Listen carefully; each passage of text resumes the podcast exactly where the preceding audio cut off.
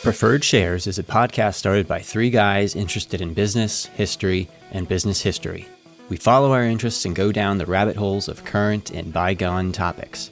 We'll talk about individual companies, product wars, famous founders, forgotten failures, and anything else that strikes our fancy.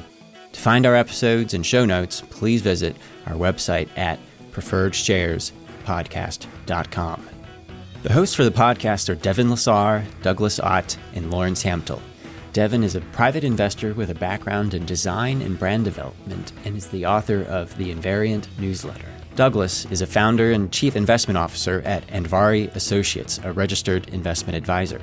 Lawrence is a co-founder and principal at Fortune Financial Advisors, also a registered advisor. All opinions expressed by the podcast hosts and guests are solely their own opinions and do not reflect the opinions of their respective employers. This podcast is for informational purposes only and should not be relied upon as a basis for investment decisions. Clients of Andvari and Fortune Financial may have positions in any of the securities discussed in this podcast. Hey everyone, welcome back to Preferred Shares. We've got a new episode for you that we're going to focus on another entrepreneur, immigrant-founded business, similar in the vein as our episode on Simplicity Pattern.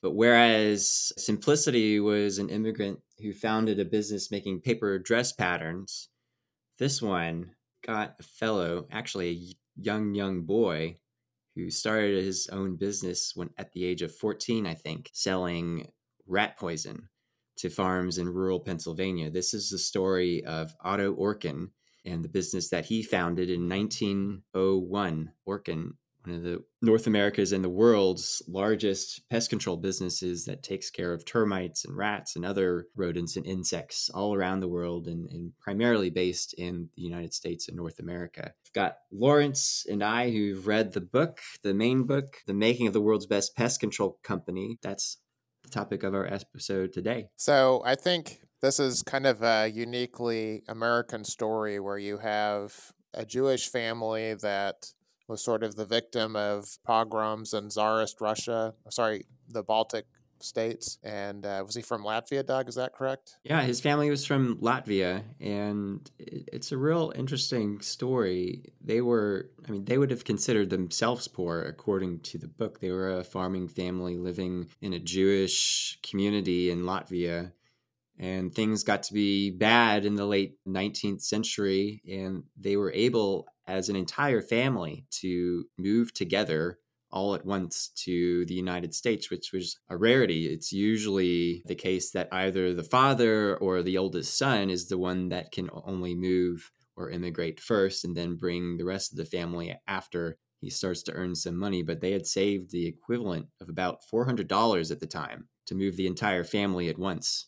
Right. Which is just incredible. Right. And I think it was one of those things where, because of the anti-Semitism in that area of the world, they were sort of worked in their favor because the normal policies were somewhat lapsed in the sense that they allowed the family to leave when, as you pointed out, it would have been a little bit more difficult in prior times for the whole family to emigrate away. But what's interesting in the, the early story of the Orkin family is, even though they were not particularly wealthy, uh, Otto's father had a business savvy that that was uh, obvious from the standpoint of he, he would uh, lease cows, I believe, to some of his neighbors and, and make money that way. So he built a little cattle empire in rural Pennsylvania. Um, oh, yeah, capital light yeah, uh, business exactly. model. You know, a little cattle lease going on there with the neighbors and making money that way. So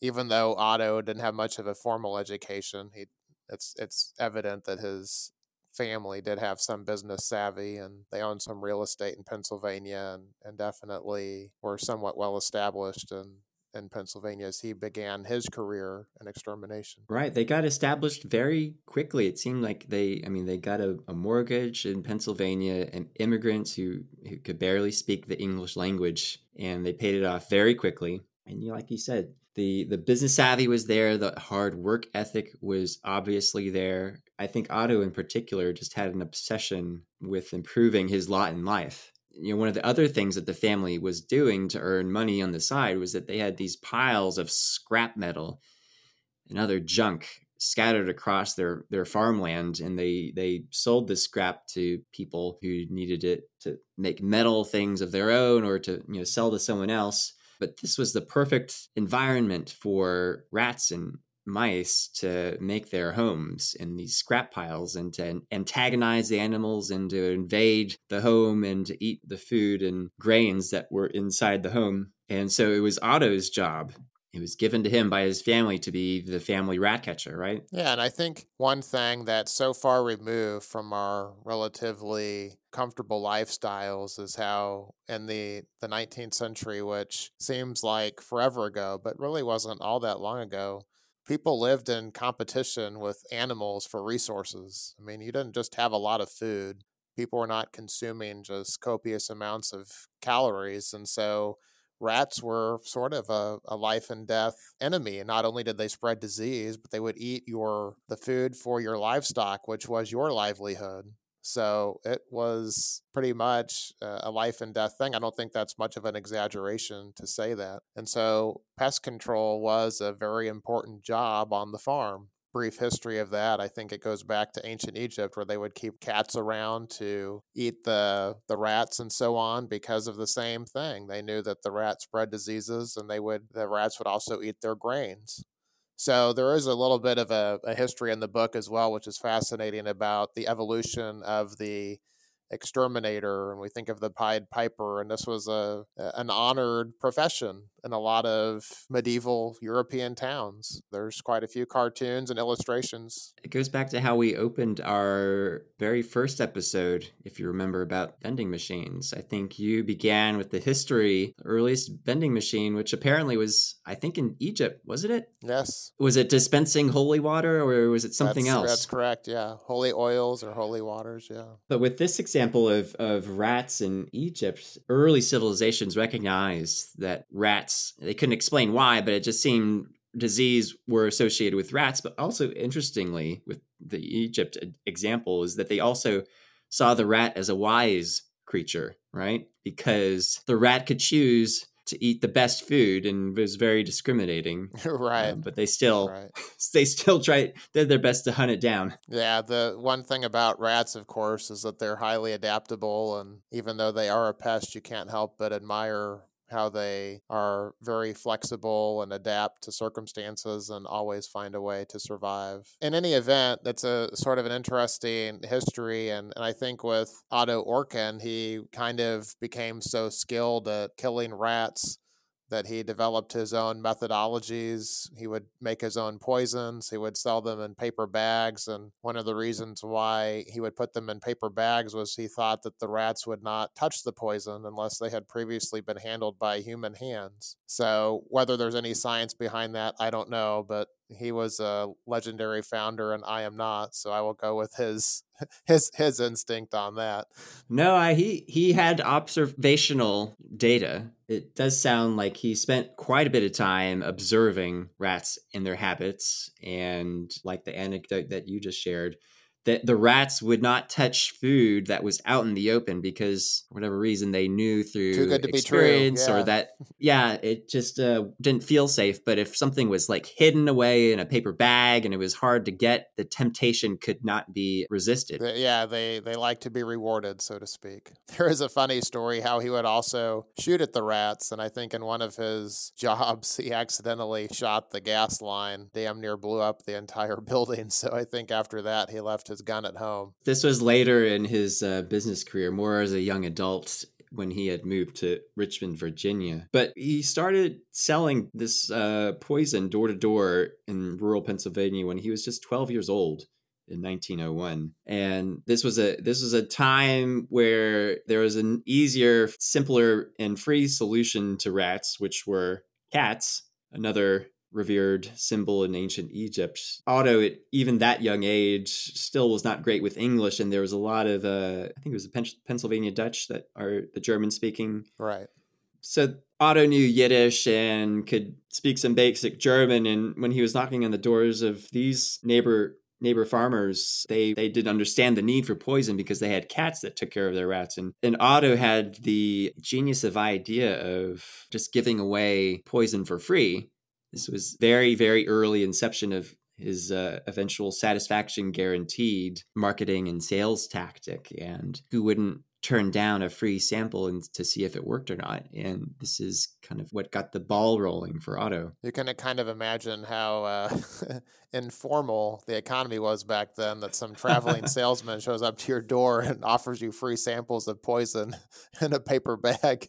But, you know, it worked. And that was just the way that things things worked in the economy back then. It was far less formal. You really didn't have any branded items. There was nothing to distinguish one pesticide or rodenticide from any other. You just sort of went off of what your neighbor said was working for him, and he would give those ideas. And it was very informal, which I think is foreign to us today, but what was totally normal for the economy back then. And you mostly traveled to your neighbors in these rural communities, and word spread at the community gatherings, church, and so on. And that's how you built your network of contacts. So giving away the poison for free, giving them not really nothing to lose, and then they would see the effectiveness of it, take you up on your offer, spread the word, and so on. And that's kind of how he developed his his early client base. What's really unbelievable is you have this fourteen-year-old that's handling arsenic, right?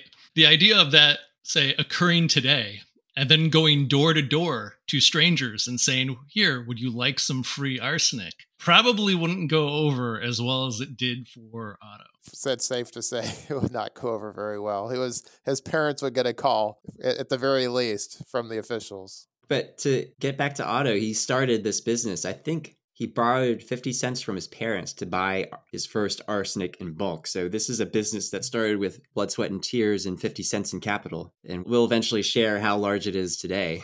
Yeah. And when he, he moved to Richmond, uh, how old was he, Doug? It was in his twenties? Oh, I don't I don't remember for sure. It could have been in his twenties or late late teens. But yes, it, he did doesn't, eventually it doesn't matter, move but, to Richmond. Yeah. So I, I don't recall the circumstances behind why he moved to Richmond, but that was sort of... Well, actually, I, I think it was because he, he recognized that there weren't any other pest control names in the book, right? Wasn't it that simple? I think that's probably right. Yeah, I think it was that yeah, simple. Yeah, it isn't. Yeah. There was, there's just no competition. So he, he borderline threw a dart at the board and ended up in Richmond. And he said, okay, well, I'm going to set up shop here.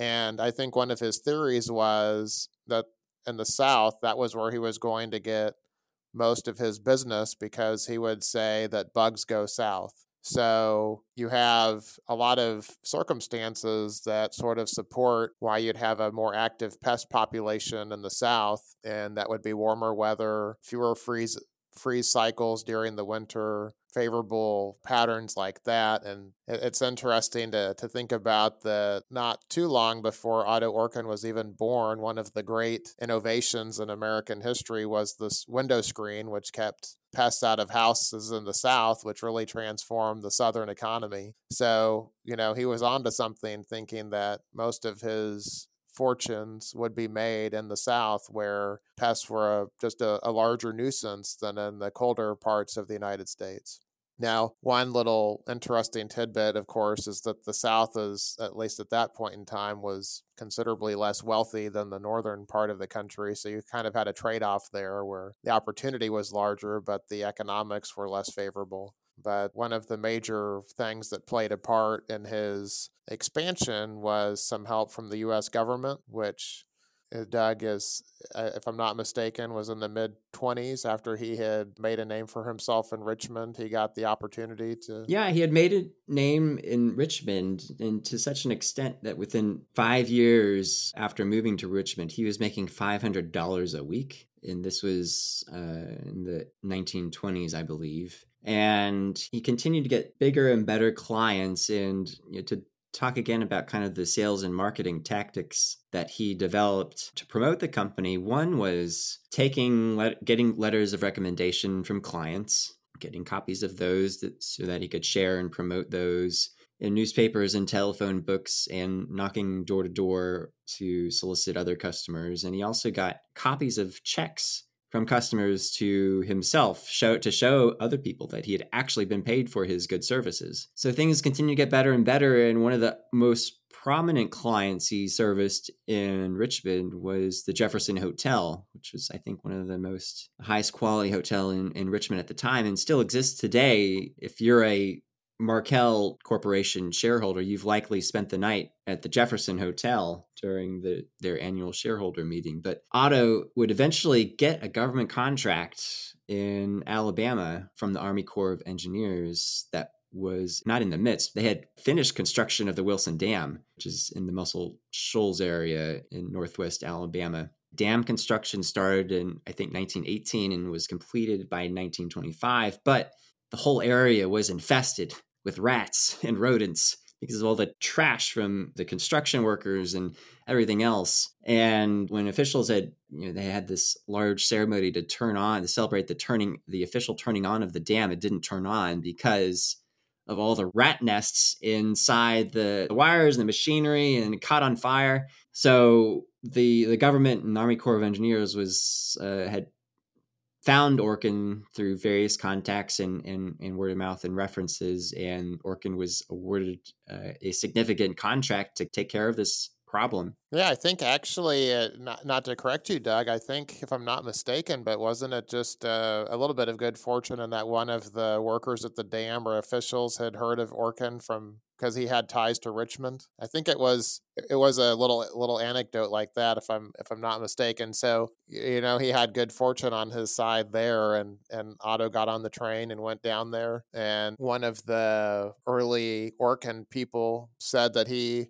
if not for that contract, it's unlikely that Otto would have thought about expanding beyond the Richmond area because he had things going so well for him. Why would he take the risk? But this experience with the government contract helped him recognize the opportunity that was in broadening his services and creating a true network of pest control operations across the American South, where there was just a huge need for pest control services. Yeah, that's a, that's a great point. And I think it's it's important to pause and, and recognize kind of the evolution of the business. He started with selling a product that other people would apply on their own.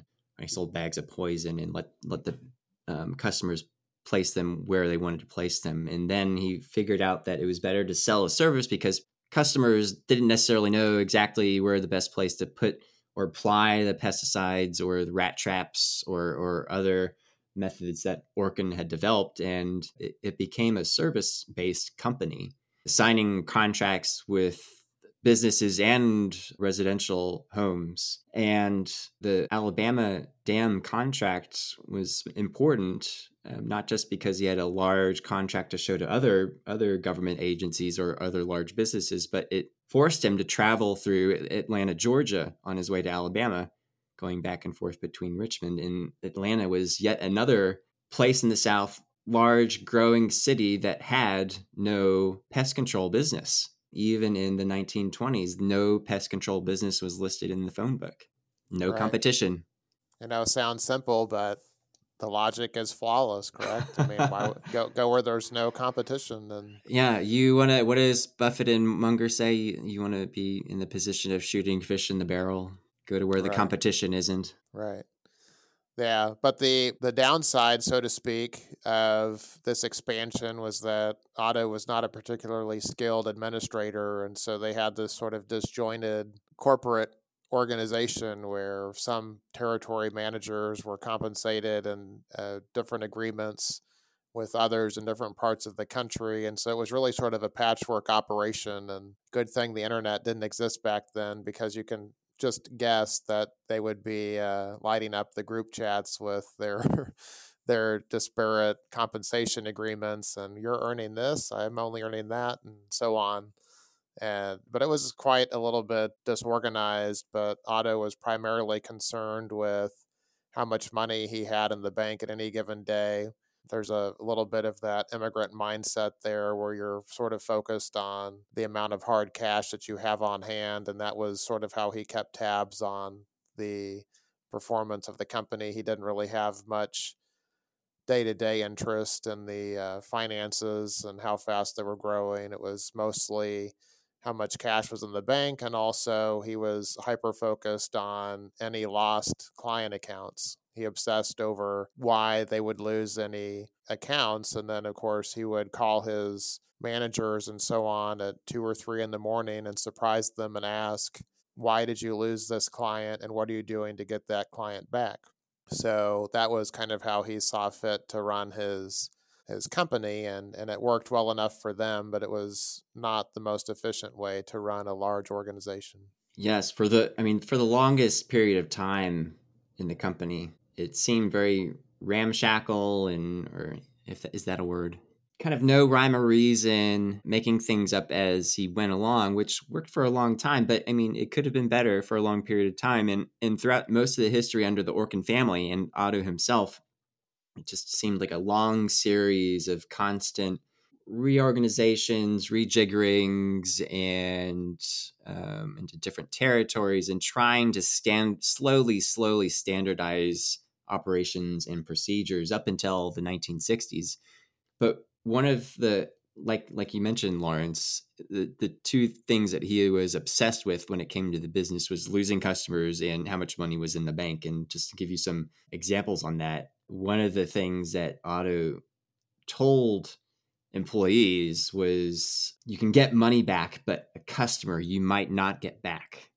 So that was that was the reason behind his obsession there, and, and why he, I mean, he would he would go to bed at like nine or ten p.m., set his alarm so that he could wake up at two a.m. or three a.m. to make those, you know, calls to his branch managers to hold their feet to the fire about lost customers. Um, right. Told people it's better to have ten five dollar accounts rather than one fifty dollar account, because if you lost one five dollar account, you'd still have forty-five dollars left. But if you lost the one big one, you'd have zero.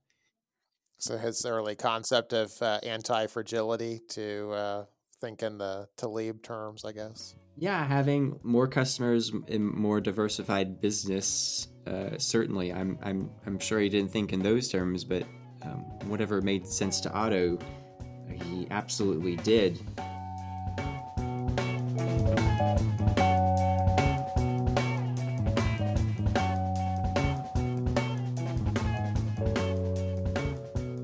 I think the, the what goes along what goes along with that, the third thing I want to say, is that he was obsessed with customer service.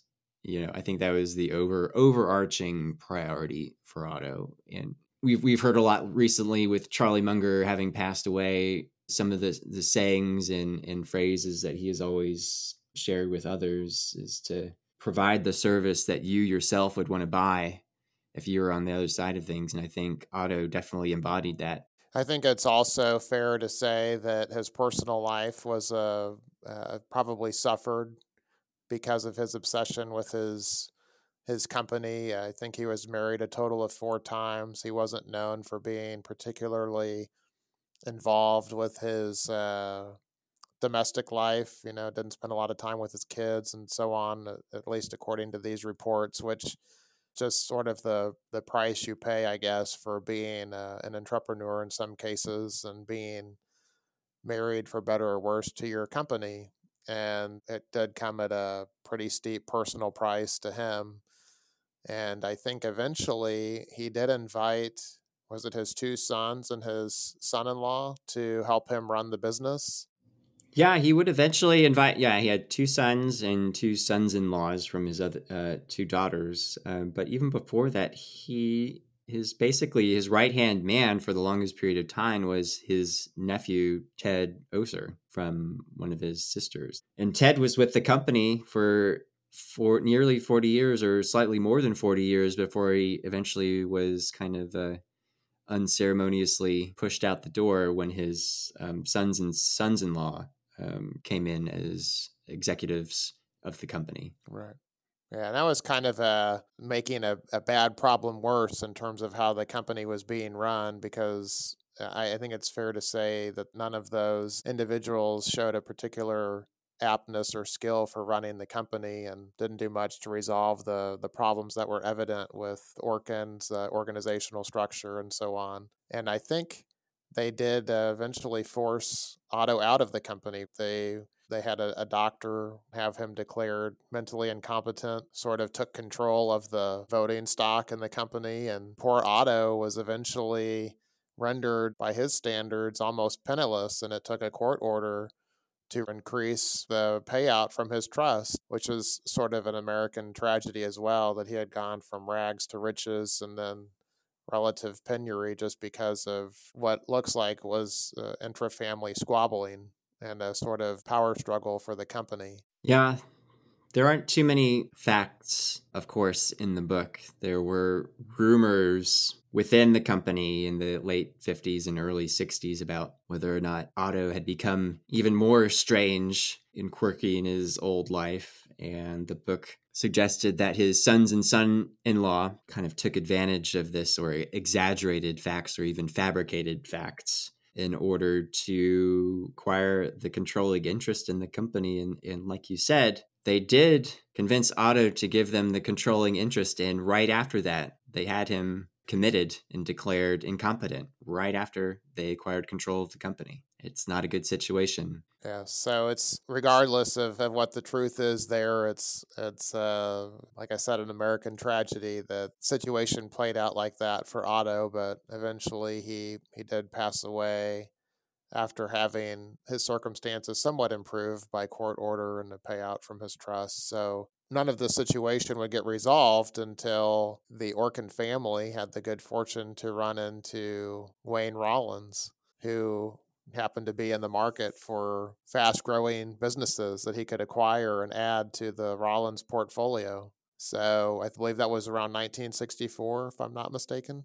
Yep. So the Orkin family had let it be known that they were willing to be sold to someone for the right price. And the person they had a connection with, kind of their quote unquote investment banker, although not technically an investment banker, was Coleman of the tobacco family. Right. This Coleman had his set up his own investment fund and was looking for companies, you know, trading cheaply and had recurring revenues, and that could be eventually turned around in, in due course. And this investment group had acquired a significant number of shares in Orkin, but they were also looking for a larger entity to help them buy the business entirely. And the family that they eventually found was the Rollins family up in, in Delaware. And Rollins family also began in North Georgia. And this is going to be another future separate episode about the Rollins family. But John Rollins and his brother, O. Wayne Rollins, grew up in North Georgia, dirt poor farmer family, and another rags to riches story. But both wound up in Delaware. John had a business uh, as an auto dealer and also became one of the largest fleet leasing companies in America. And both brothers eventually acquired several radio stations and T V stations. And it was in nineteen sixty-four that they, they got wind of this deal that Orkin was potentially up for sale. And they got very interested in the situation. They saw the great qualities of the business. Growing service business, didn't require much capital to grow, wind at its back with population growth in the South. Very dependable recurring revenues, right? You have Otto, who realized that rather than servicing, say, once a year, it was much more efficient for the customer to do one big kind of clean out and then do a monitoring service where you come back fairly frequently to make sure that everything's under control.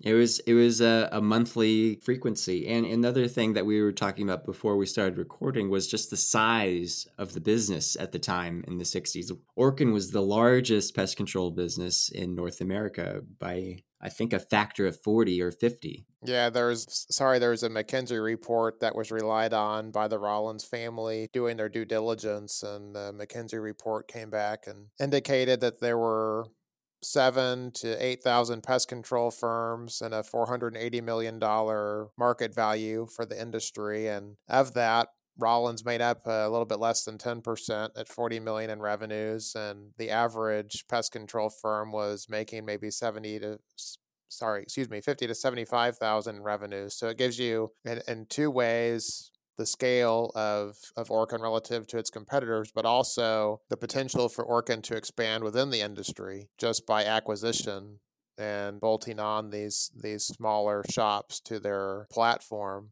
I think, maybe Doug can correct me here, but I believe as a Prudential was a big part of this transaction with some convertible shares. Yeah, there were, there were several investors that enabled this transaction to occur. And to be more specific, this was one of the very first recorded leveraged buyouts in American corporate history. So basically, the entire deal was financed with debt in one form or another. And even the equity that the Rollins brothers put in was borrowed. But Prudential right. was a significant investor. They provided ten million dollars or slightly over ten million dollars of debt uh, help finance this transaction. Yeah, I know. I believe it was all convertible to give them some upside if uh, Rollins shares were to appreciate after the deal. And I think one other point uh, with the L B O angle is that it was probably the first leverage buyout to be made based on a company that didn't have a lot of assets. I mean, very few assets, but it was based on the future earnings of the company, which was hitherto so something that wasn't done. It seemed like every buyout was based on the hard assets, the book value of the of the company, not necessarily what they were projected to earn given a an assumed rate of growth. So in some ways, it was sort of a watershed moment in American finance, the changing the way that people thought about these asset-like companies and how they should be valued. Right, right. That's a great point. Money was borrowed not against the assets, but the stream of earnings that could be provided, which was another u- very unique thing about the deal. And, and the brand recognition, which Americans by this point obviously had become somewhat used to thinking of in terms of established brands and how much those brands would be worth. So that was a big factor in it as well, is, is how much is the Orkin name worth as as an icon in American culture, uh, especially after decades of advertisements. And Orkin was one of the first to use T V ads heavily. So it was well established in the mindset of the American consumer. Use of advertising was kind of the next step in the evolution of Orkin's experience. They started doing T V ads in the early fifties, and the and the very first one that they produced was kind of a live action advertisement. They had a, a sequence where a woman was basically screaming at the top of her lungs, standing on the couch because she had seen a rat or a mouse in the house. This was an advertisement for Orkin's services, but they quickly shut down that kind of live action, kind of scare tactic method of communicating their services, and they switched to ten second, twenty second, sixty second spots of an animated series starring Otto the Orkin Man, which was this animated pesticide spray can that was constantly doing battle against an animated roach and rat and termite. It got to be hugely popular. This particular series of ads, I read several articles that kids loved them so much that parents were, were able to promise their kids they could watch this ad by Orkin in order for their kids to go to bed. The kids would write in to Orkin hundreds of letters, fan mail, every year, and would even call up the uh, Orkin phone number to ask about. They saw on the television, yeah, to ask for Otto. Yeah, where is Otto? Or to ask about the other characters in the show. And the telephone operators were told to be patient and don't discourage, but it was a hugely successful ad campaign for, for Orkin.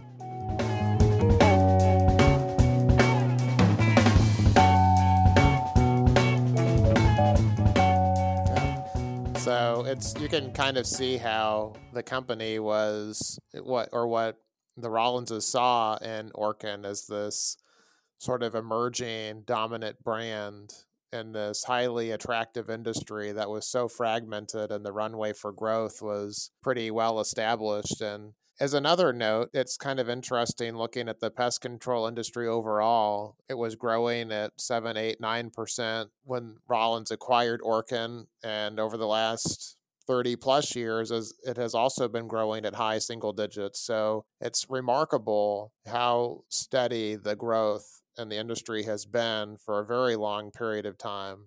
really Orkin has grown as well as the one of the largest players, but now there's something like twenty thousand pest control companies in the United States. So the total number of, of firms operating in it has more than doubled since nineteen sixty-four. But the total market value is something like uh, twenty-two billion dollars from four hundred eighty million dollars in nineteen sixty-four. So it's just been phenomenal growth for a long period. It's been such a steady grower for such a long time. It's been growing in line with G D P plus another three or four percent on top of that.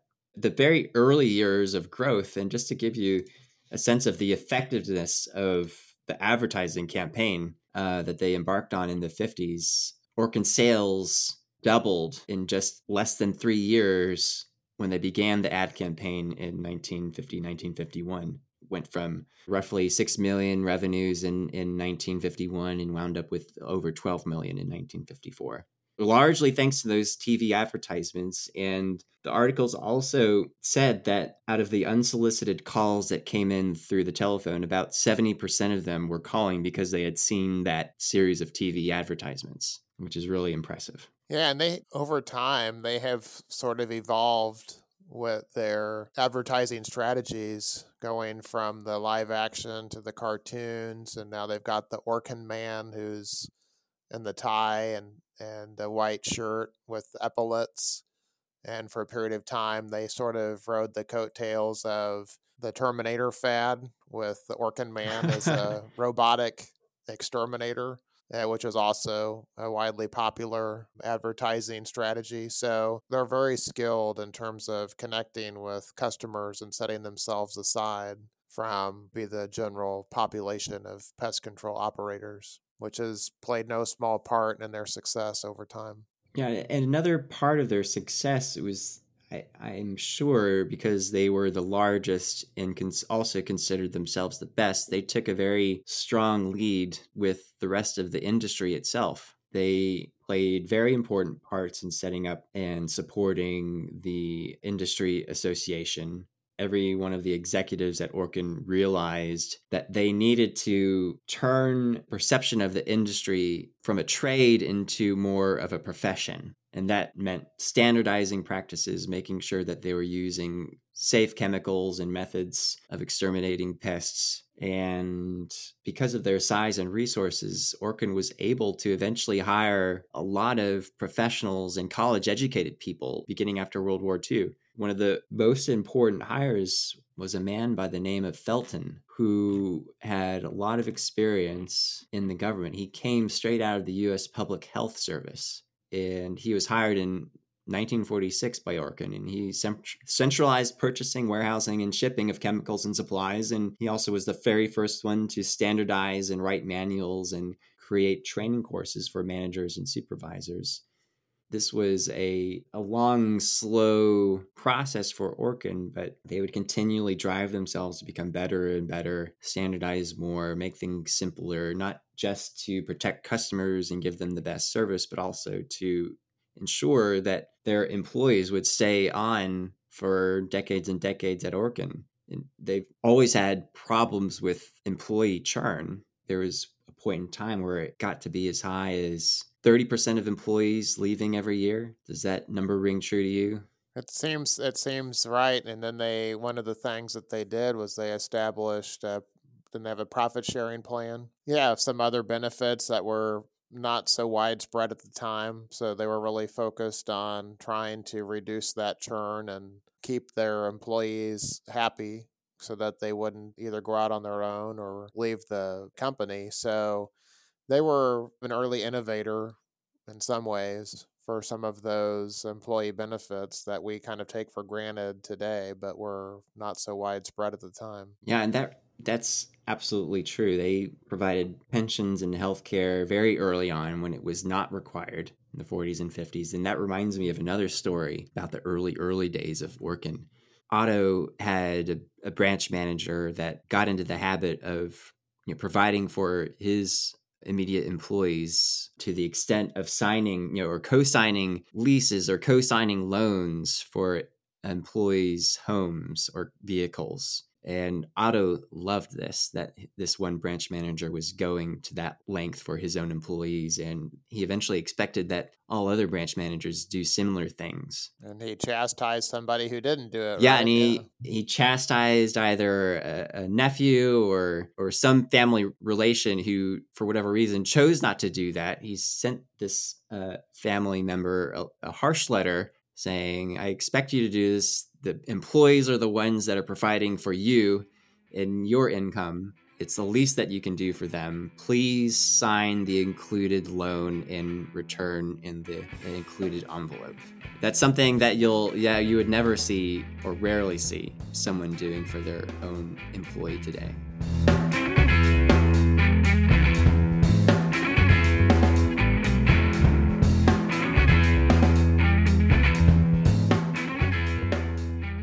It's interesting to see back to the, the Rollins part of the story of what they recognized was not necessarily working well at Orkin and how they thought they could streamline things. And so one of the first moves they made was to remove, I believe, the commission-based system and put everybody on salaries for the most part. There was going to be uniformity across the organization, which I think rubbed some people the wrong way because it was very lucrative for them to be on the commission-based system. Oh, gosh, yes. Well, it was commission-based in some places, and some people were earning a percentage of gross revenues in other places. And, you know, in general, many of the old guard who'd been around for many decades were earning twice or triple what Otto himself was paid. I mean, so they were earning a lot of money with the old system. Yeah. And so Rollins' administration put kind of a, an end to all of that and really streamlined the corporation, made it right-sized, as they say, made it super efficient, and started to scale it up. And I think uh, for the most part, it was the star performer for their portfolio of companies for almost, almost right away after the acquisition in nineteen sixty-four. Yeah, it was the dominant portion of their portfolio of businesses. And they and Rollins would, it's similar to what they did with their radio business. I think that the genesis of the radio business was uh, a combined effort to give free advertising to John's auto business. And they were they were believers of kind of synergies of having multiple related businesses that could uh, benefit from each other's services or offerings in a in a beneficial way, in a one plus one equals three kind of way. Rollins Incorporated would eventually add several related service businesses. They got into lawn care. They got into indoor plants, designing and maintaining them. They got into uh, protective services businesses that likely competed with companies like A D T.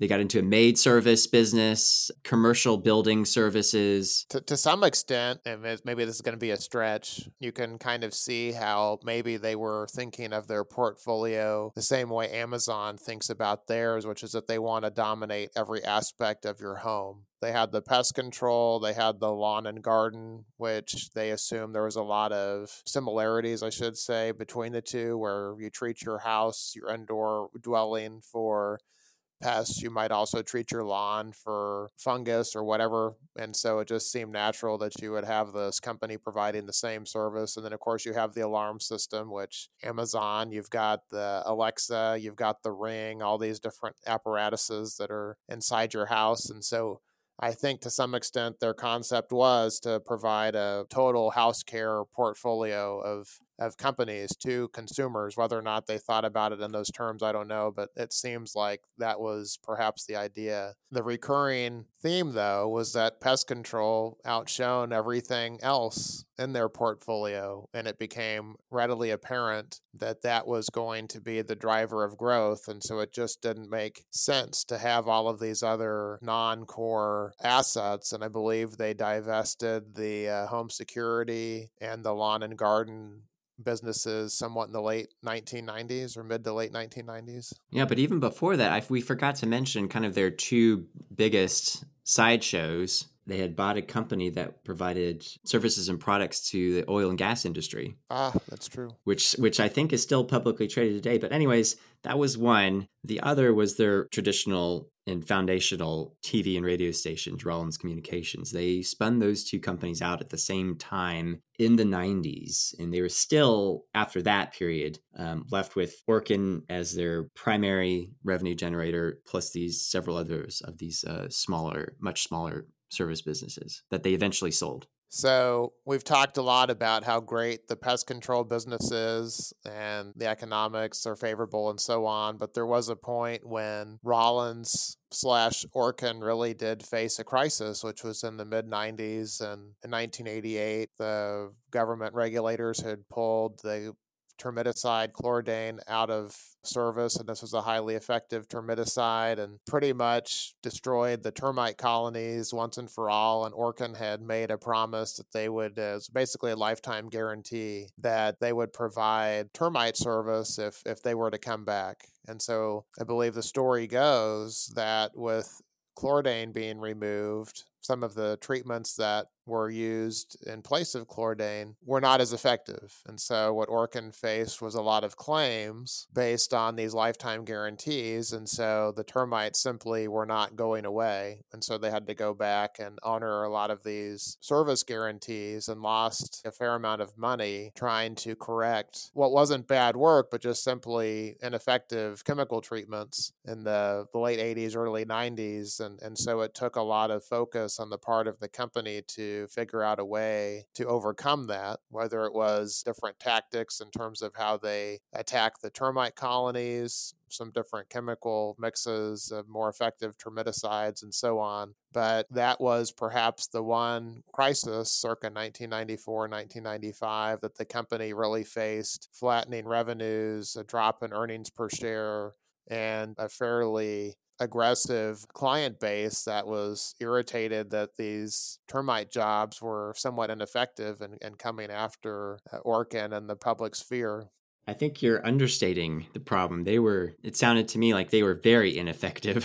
Orkin started giving these lifetime guarantees in the late forties. They advertised that they had a surety bond from a Massachusetts insurance company, and they were using a truly effective chemical, like you said, chlordane, for many, many decades. And the re- replacement chemicals for chlordane were not even half as effective as what the, the manufacturers stated. So they continued on with, unfortunately, with these gar- lifetime guarantees, which eventually they figured out was the wrong thing to do, but they, to their honor and to their reputation, they did the right thing in terms of setting aside a huge amount of money. It was over one hundred million dollars that they reserved to make good on their promise and make their customers whole. Yeah, shows a, a very disciplined approach to the long-term focus in terms of you could have paid yourself a dividend or bought back stock or have a short-term mindset, but instead they refocused on winning back their client confidence and making good those guarantees and uh, playing the long game in terms of preserving their brand and reputation. And they shifted, obviously, from they could no longer give lifetime guarantees, but they did offer three-year, five-year, or seven-year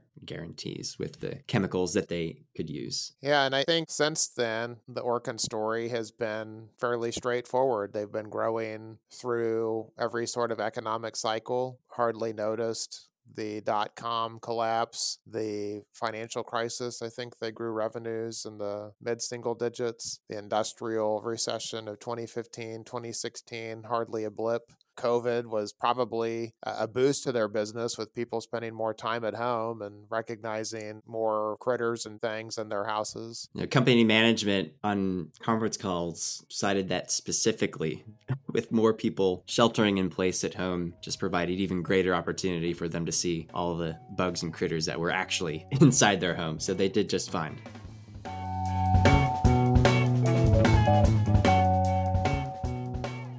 So one thing to ask is, what is the future of this industry? I mean, there's still extremely extreme fragmentation in the marketplace. It's still growing at G D P plus. The population of the United States is moving south and southwest and southeast. which, just like it was true in, in Otto's time, that's where the bugs are most active, which all seems like a net positive to me as far as the future goes. I, I think it's as bright as it has been ever, and perhaps even better, because there's still a deluge of people yet to immigrate to the southern states. Got a lot of people in the north that are going to want to retire and move to someplace like Florida. South is where all the bugs are. Another constant is going to be a long period of continued consolidation within the industry. Orkin slash Rollins is one of the two largest in the business in the world. Their other large competitor is Rentokil, which is based in the U K, but they have recently acquired Terminix in the United States. So those are the two big players in North America now, and Orkin roughly has about twenty-five percent market share. Terminix might be slightly larger than that, but there's still, it's a highly fragmented market. Like you said, there's up to twenty thousand individual pest control businesses. And, and looking at Orkin specifically, I noted in one of my more recent quarterly letters to clients that in just the past three years, Orkin has acquired roughly one hundred businesses. Orkin also has a, a franchising aspect to the business, which gives it a guaranteed stream of potential acquisitions now and into the future. So it's a great business to be in. The wind is still at its back and probably going to be blowing pretty well for many decades into the future.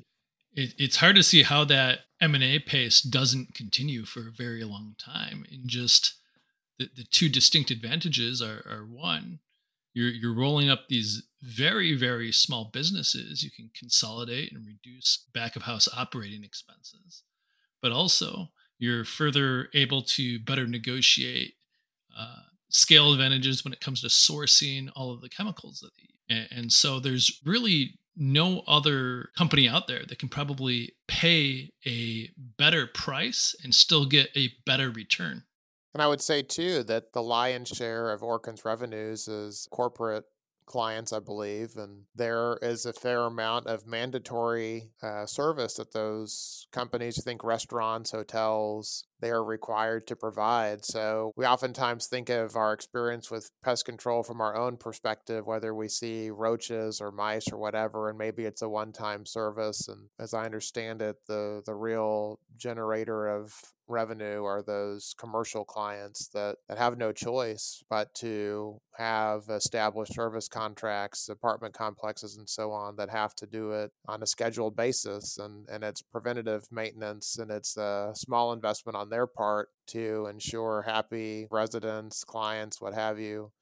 So uh, that's always a boon to their services as well. I think having a, a large national brand is also a significant advantage, e- even though assuming you have experience in the business, you could easily start your own business. So the barrier to entry is not that huge, but I think Orkin and also Terminix, Rentokil, having scale gives them certain advantages, like Devin just mentioned. One is that you can purchase supplies and materials at a cheaper negotiated price, but you also have, for sure, standards and education and training, which other smaller players, mom and pop shops, probably don't have. And if you were able to take a quick look at the article from the late eighties I sent you about this awful example of a Texas homeowner contracting a termite service with, what was it, A one termite controllers, some small local business. They chose not to go with Orkin, but this uh, small local business man gave them termite services and basically lied through his teeth about every single aspect of the service he provided. The uh, homeowners were intelligent enough to inquire about whether the guy would be using chlordane. He said, no, I'm using some other chemical, which was a lie, and totally botched the job, used chlordane, and basically rendered the house unlivable. This homeowner couple were in courts for many, many years against this local business, against his insurance company, against their own home insurance company. So you'd rather go with, hopefully, a large national brand that has the financial firepower to back their offering and to actually do what they say they're going to do. Yeah. And I would say too, that having had, as I'm sure we all have as homeowners, our own experiences with pests, we think of the mom and pop shops are probably, by their own admission, capable of doing only uh, certain kinds of jobs for the most part, and then other jobs that are beyond their skill set or their means, they they refer out. And I can imagine a world where most of the residential one-off jobs would be fulfilled by those mom and pop shops, but the big contracts, whether it's military installations, corporate contracts, apartment complexes, it's almost certainly going to go to a scaled firm with negotiating power that has the capability to show up, service multiple places, has the capacity to do that. And I just, I think that's probably where the real money's made. And I don't see that changing. This all kind of circles back to Otto Orkin's brilliance on focusing, on pivoting from producing the chemicals to, to service. And, and like Doug just laid out, the growth algorithm for this company, you know, you have new customers, but a lot of it comes from, I'd imagine, just incremental pricing over years. And the very reason they have pricing power is because of that brand recognition. There's a very good reason why they no longer focus on producing the chemicals. And it's that you have a very small list of super scale chemical producers that you're not going to re- really be able to compete with. And that's just a complete commodity. But something that's not commoditized is that, that brand recognition and the true expertise that comes with knowing how to do every service under the sun and well.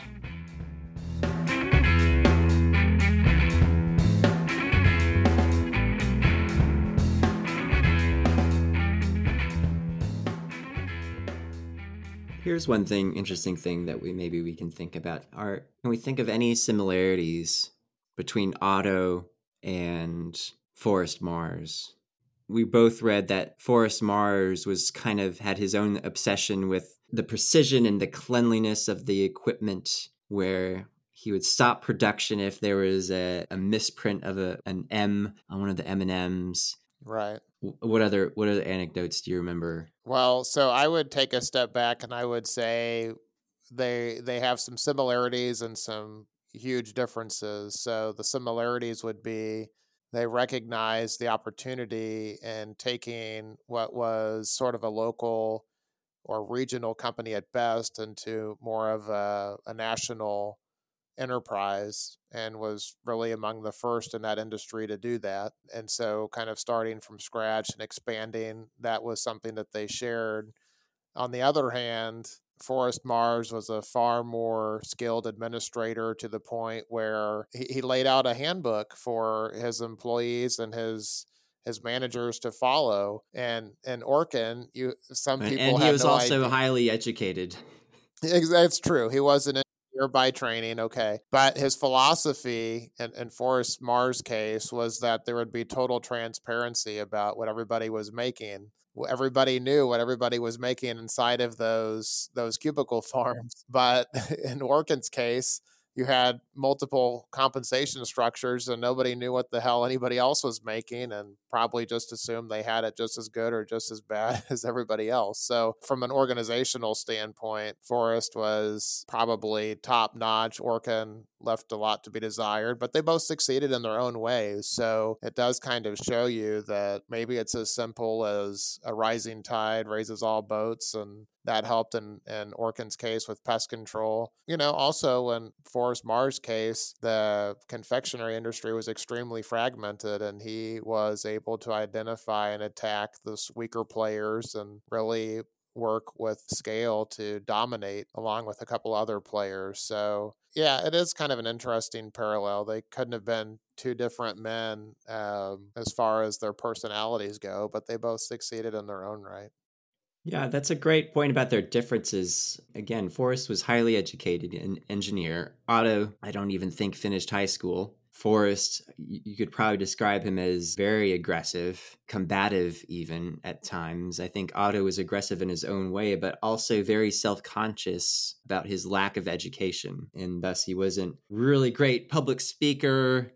And also the book described him as an extraordinarily hard worker and obsessive in some ways, but also not really much of a visionary, thinking of the long-term future of the company, whereas his nephew, Ted, was a great spokesman for the company and could inspire people and was the visionary for many, many years. Yeah, you could think of Otto Orkin, and I don't mean this in any as a slight or anything, but in some ways he's almost an accidental millionaire. I mean, he had a, a good product, a good service, a good brand, and he just rolled with it and took one one opportunity as it came and took advantage of it, whereas Forrest had everything laid out in great detail. He had a roadmap, and he attacked it. And if you didn't abide by that, you were gone. I mean, just single-minded in his focus. I guess it shows that both types of personalities can succeed and both very skilled at what they did, but took totally different paths to get there. Well, I think that's another question that is worth asking, especially given Munger's passing, whether, you know, to what extent is anyone's success product of skill or luck? I think in Otto's case, I would put it down to a good bit of luck. If Otto had not been given that job as the family rat catcher, it is unlikely he would have created the company that we now know today as Orkin. Or if they hadn't been allowed to leave the Russian Empire. Or if they had something had happened along the way of their journey from Latvia to the United States. I mean, Mung- Munger's own example, he shared with us that he was playing with, you know, like a seven-year-old girl somewhere, and a rabid dog comes up to attack them both. They fended off, but the girl was bitten. Munger was somehow unscathed. The girl died like a week or two later. Yeah, I mean, the role of luck in anybody's life, I think, is understated because the more things work out, the less you understand that, right? I mean, all of the car crashes each of us could have been in, too many to count, but we do remember the accidents that do happen. And so to some extent, it is just a probability thing. But as far as the business success goes, luck can do only so much. And I always think of it that what luck is what happens when preparation meets opportunity. And Otto did have the good fortune to get that government contract, but he damn sure took advantage of it. And he used that as the stepping stone to the next thing and the next thing. And he made some mistakes along the way. He may have trusted the wrong people in the family to run his business and so on. So in some ways, he was unlucky at the end.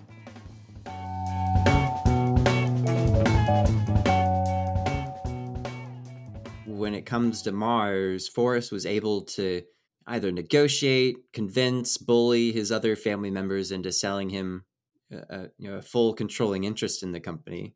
But the company was still with technically within family hands, right? Sure. And so Orkin, with second generation, his sons and sons-in-law, eventually just totally got out of the business. And haven't been heard from since, right? I mean, I don't know. I have no idea what they're up to. I, that's not even something I attempted to research, but they got out with twenty or thirty million, if I remember correctly, in the nineteen, mid nineteen sixties. And a huge amount of money for the time, yeah. Still a lot, but if they had been able to find the next executive leader, next executive team to take the company to the next level, which they did find, but they were not able to benefit from. I think one element is missing from this part of the conversation, which is, would Orkin be the force that it is today had it stayed in family hands and not been acquired by Rollins? And I think it's obviously no, it would not. I mean, it was due for a change. The organization was, was just too disjointed, too disorganized, too dysfunctional at the top, even though probably the broad industry trends were supporting it. At some point, I think the bigger competitors probably would have taken advantage of those weaknesses. And so Wayne Rollins and, and his group, I mean, undoubtedly instrumental in making it the, the force that it is today. And so that's kind of the challenge, I think, for Mars and its first real generation outside of Mars family control is what will these outside actors who are more not just family, but professional administrators, how will they take it to the next level in a fiercely competitive industry? That's also something to watch when a family business transitions to outside people who are now running the company. What do they change? What do they keep the same? And and how does it evolve, and, and what kind of uh, effect they have for better or worse. I have one other question for you guys maybe to think about, which is, or what would be the biggest bear case or threat, maybe not just to Orkin, but to the industry as a whole?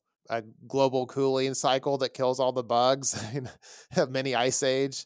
I don't know. It could be a lot of things, but a lot of them seem far-fetched. But I just was curious what you guys think might be the, the downside here for this case study. It seems to me the most likely scenario would be an, a reoccurrence of the chlordane period, where government pulled a highly effective chemical from being used to combat termites in this case. Or just a continued growing resistance by pests to whatever chemicals are being used currently. I'm not aware of anything that is likely to happen along those lines, but I think those are probably the two most likely negatives to the entire industry. But knowing the past history, Orkin and the industry got through the chlordane episode, and I'm sure lots of competitors probably lost business or went out of business during that period of time, and it was only players like Orkin that had the resources to survive through such an episode and were able to benefit and thrive afterward. Those are both very fair guesses, I think. Basically exactly what I was thinking, but I will add, I think that even if there is a similar occurrence in terms of regulation, barring a key chemical for a certain treatment that they provide, the total risk to them will probably be less pronounced because, as far as I know, that they've cut the lifetime guarantee for everything. And and that was probably the the truly problematic part that really compounded the issue for them, not necessarily the, the loss of efficacy in their treatments. And so it, it's still difficult to imagine a uh, a tail risk for them that would result in a, a similar financial loss. I guess the next most likely thing would be to, as they continue growing, the Rollins family has slowly left the company. Whoever is going to be leading over the next ten to twenty years, if they aren't capable, or if they make the wrong decisions, that could be what upsets the company specifically. But again, when it comes to the industry as a whole, I, th- I still think the greatest threat would be some form of regulation or or an inability to use an effective chemical, such that people think there's no value in, in having a regular pest service come to their their residents. But on the flip side, you'd have to find something effective, or you'd have to make concessions, because businesses like restaurants and food plants or distribution plants, they have standards of having uh, no pests, no, or not no pests, but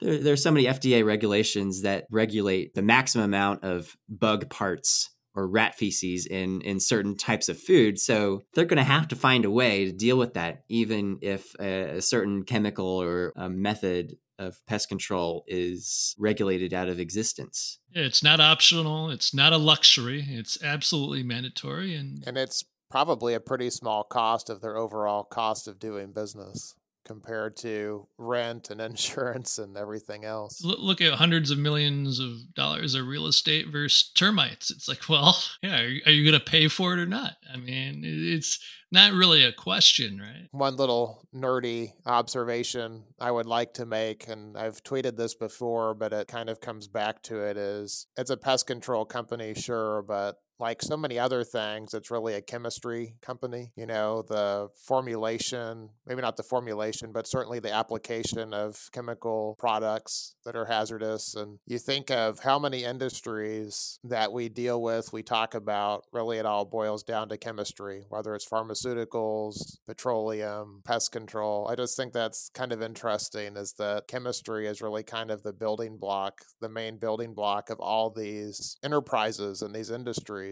And part of that is me wishing I had paid more attention in chemistry class. But, you know, the more I think about these things, it really is an applied chemicals company that services customers. Yeah, as my public health law professor frequently told us, we're all just bags of chemicals. And don't you forget it. That includes insects and pests. That's especially true for young college kids, given their alcoholic intake.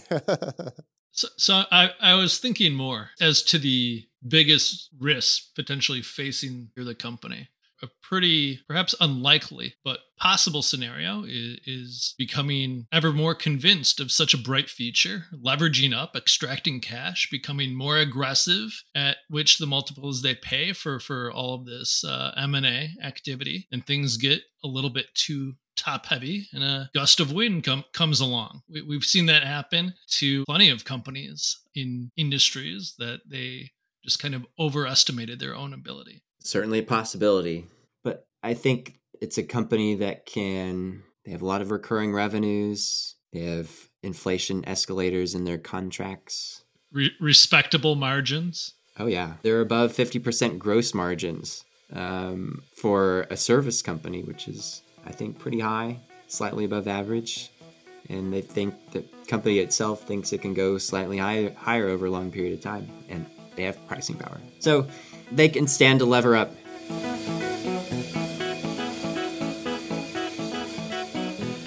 If you enjoyed this episode, head over to preferred shares podcast dot com.